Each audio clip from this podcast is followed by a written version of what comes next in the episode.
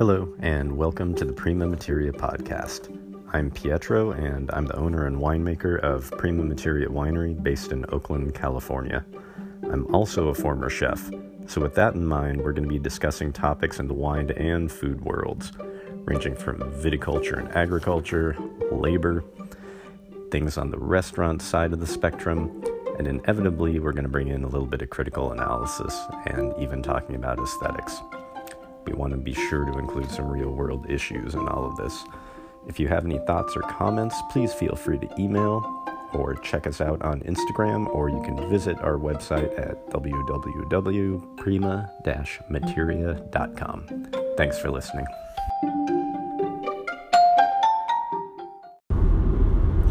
Hello, everyone, and welcome to the Prima Materia podcast.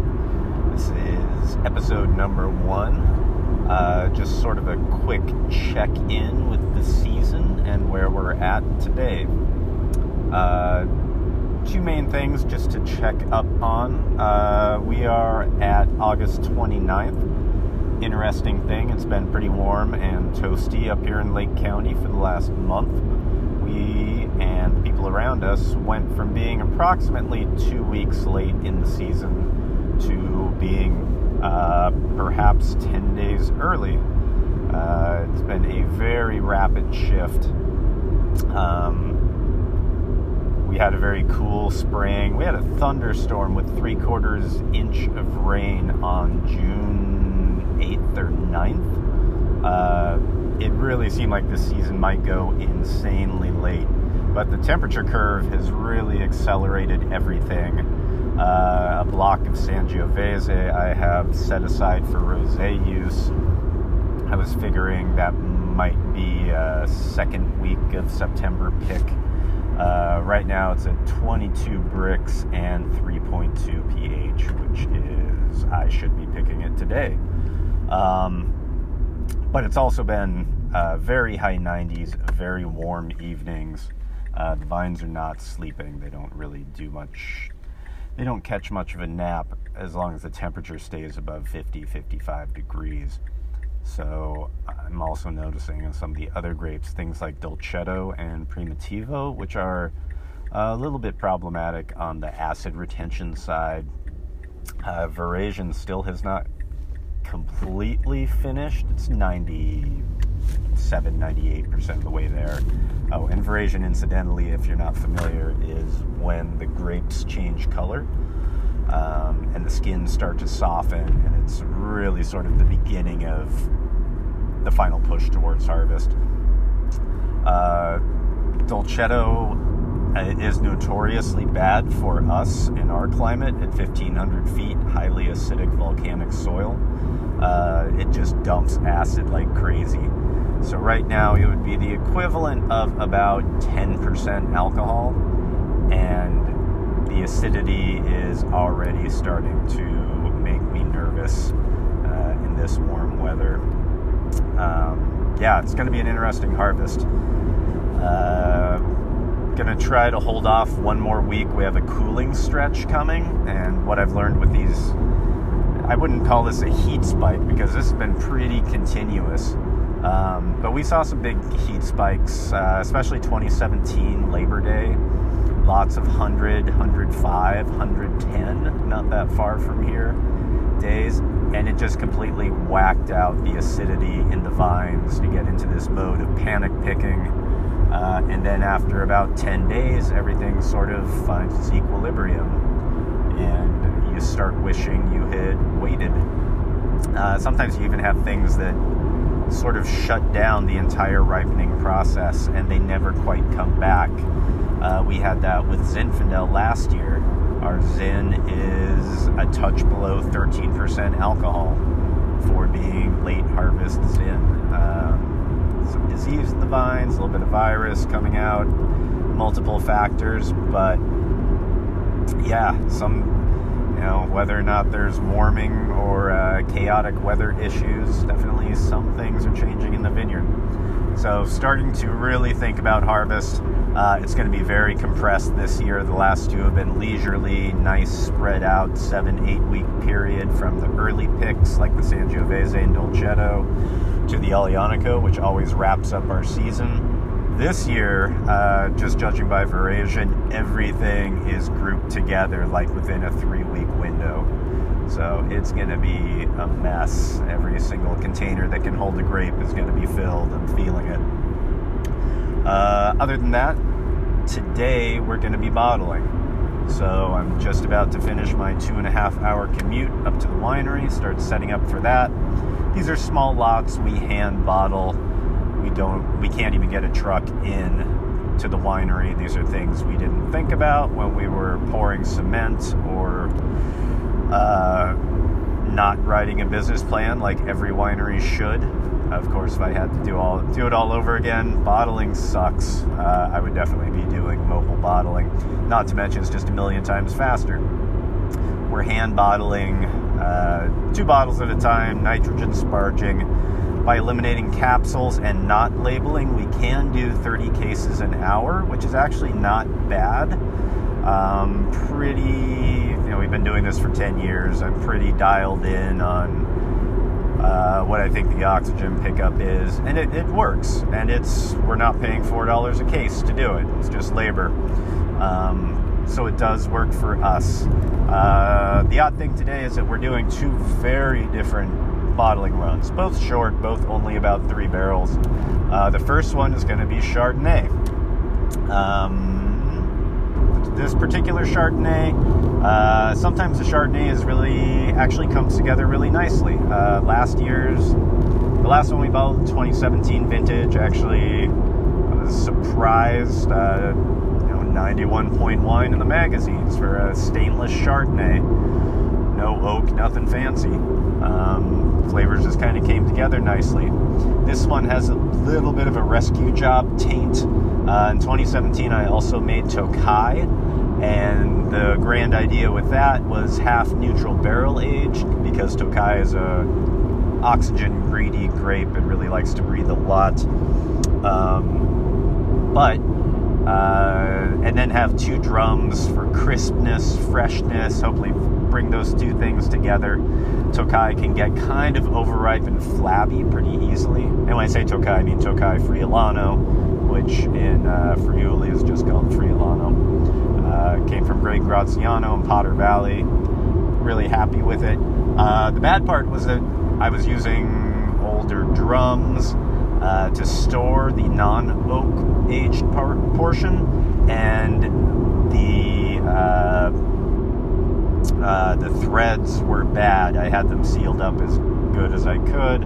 These were just used and sanitized plastic drums. Uh, I was checking on them. Uh, but sometimes you get to that point in storage where if you have a little bit of leaking oxidation, everything kind of seems all right. Uh, then all of a sudden the wine just collapses. Uh, one of them went really bad and not using that. The other one I was able to rescue and just in order to blend it out, added it to the Chardonnay.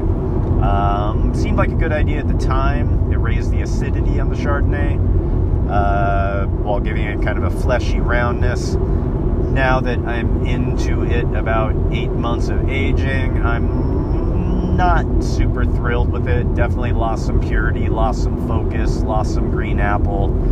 Kind of moving more into a flatter, boring Rhone ish white territory. Uh, but we'll see. Uh, cleaned it up nicely, ready to bottle uh, technically, the acidity on it's really good, but you have two competing varietals with very different palate feels, textural feels. Uh, we'll see what happens with a little bit of little bit of aging. Um, not to mention it's 100 degrees, and when you're tasting it, the tank just nothing tastes good. So we'll see how that comes out. Uh, this is a more orthodox one. Uh, this is a sulfured wine. Um, I'm not about to make a brown white wine. Uh, fairly low sulfur, but still, it's you know more on the normal side. Uh, unfiltered, but it's got a year's worth of aging. It had some lees stirring early on, so it's settled out really nicely, really compact, quite clean. Uh, almost looks like it was filtered. The other side of that is that once we get those 70, 80 cases bottled, I'm bottling an unsulfured wine. Uh, and this is a very weird one. This is an homage to the 2018 vintage. Uh, fire, smoke, uh, all sorts of ugliness, lots of stress, sleepless nights, moving cases far away in case the vineyard burns and the winery goes. Uh, so this one is kind of a conceptual three grape red blend of nothing but press wine. Uh, I separated the press fractions because of smoke concerns on some of the wines. Some of them I separated, some of them I didn't.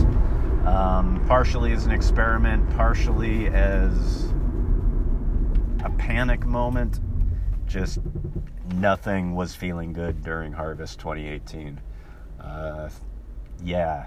Uh, so this is a conceptual red blend, a barrel of Dolcetto press, a barrel of Primitivo press, and a barrel of uh, two Brunello clones of Sangiovese press. Um, fruit looked very good last year. I have a sneaking suspicion that there are some interaction issues that have not been ferreted out yet between SO2 and smoke compounds. Um, so I also wanted to in general with all the wines, and because I want them to develop as much as they can before doing any sort of stabilization, uh, I pushed unsulfured extra late. In fact, we're a year in, and some things have never had a drop of sulfur at this point. I'm watching them very carefully. Um, but uh, yeah, uh, smoke concerns are still ruling the day. This one, uh, so there's going to be three barrels. It's all press wine. That means it's heavier on the tannin, it's darker on the color, big colloidal content. Uh, pH is high. You get a lot of potassium from the skins, and that starts buffering the acidity. So this is more on the meatier, heavier weight. Definitely not orthodox for the current trend of hipster natural wine glou glou. Um, this is meaty. This is intense.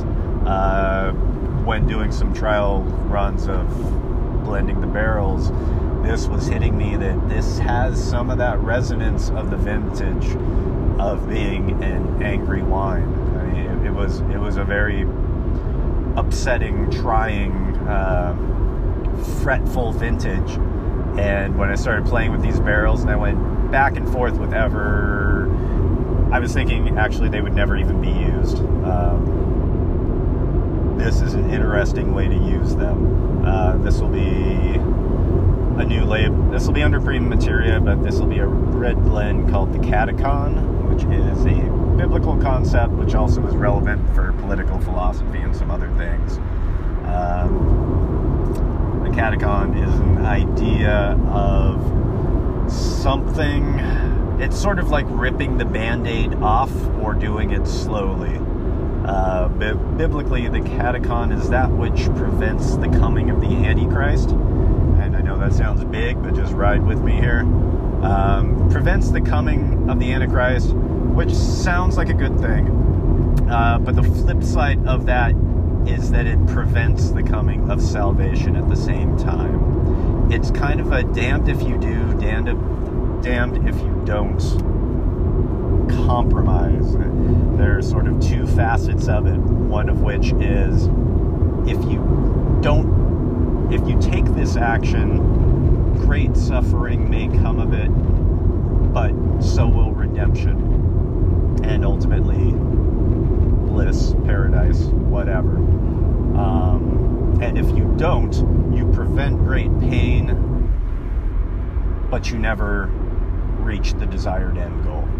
So it just it's an it's it's a bit of a, a brain teaser, and in some weird parallel way, it really sort of wraps up my feeling for uh, not just the vintage, not just the struggle to get Prima Materia opening, and dealing with Oakland and land issues, and just sort of the constant um, not turmoil, but you know nothing is easy with this. This is there is no cellar crew. I'm commuting two and a half hours a day each way to do this. It's a lot of struggle, it's a lot of work. And I'm proud of that, but it's also a lot of struggle and a lot of work. So uh, it wraps up that element. Plus, just the nature of the wine and what it's showing wines have a peculiar, uh, not just vintage, but I'm seeing it more and more. Just the story that they tell, it's a little bit subtle and fine grained sometimes. Might be easy to miss unless you're, you know, really digging deep into a wine. But vintages carry a, I, I can only use the term resonance. I'm not sure if that's accurate or not, but and it's not, you know, spirit would be too foo foo Berkeley. Um, they carry something. A cheese carries something something of the area, something of you know the terroir, the biome, but also the spirit, the geist, whatever. This is the philosophy part starting to leak out into metaphysics and aesthetics. So I apologize for that, but man, if the goal is to get different emotions trapped into a bottle, uh, and occasionally we approach that. Um, I'm still struck and happy, thrilled, in fact, with how different the 2016 Sangiovese is as a line of intentionality versus the more hedonistic 2016 Barbera.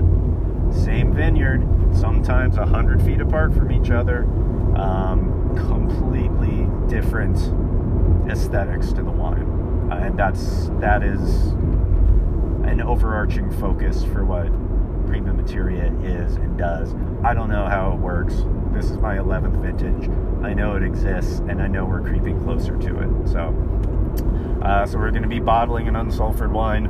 Um, this was unplanned. Uh, normally, if I was going to be bottling something unsulfured and it was going to have barrel aging, uh, I would have gone through extra sanitation procedures on the barrels I would have been extra reductive, making sure that I was gassing everything before moving the wine, CO2ing barrels before transferring things in. I would have been on a more, uh, a tighter top up schedule.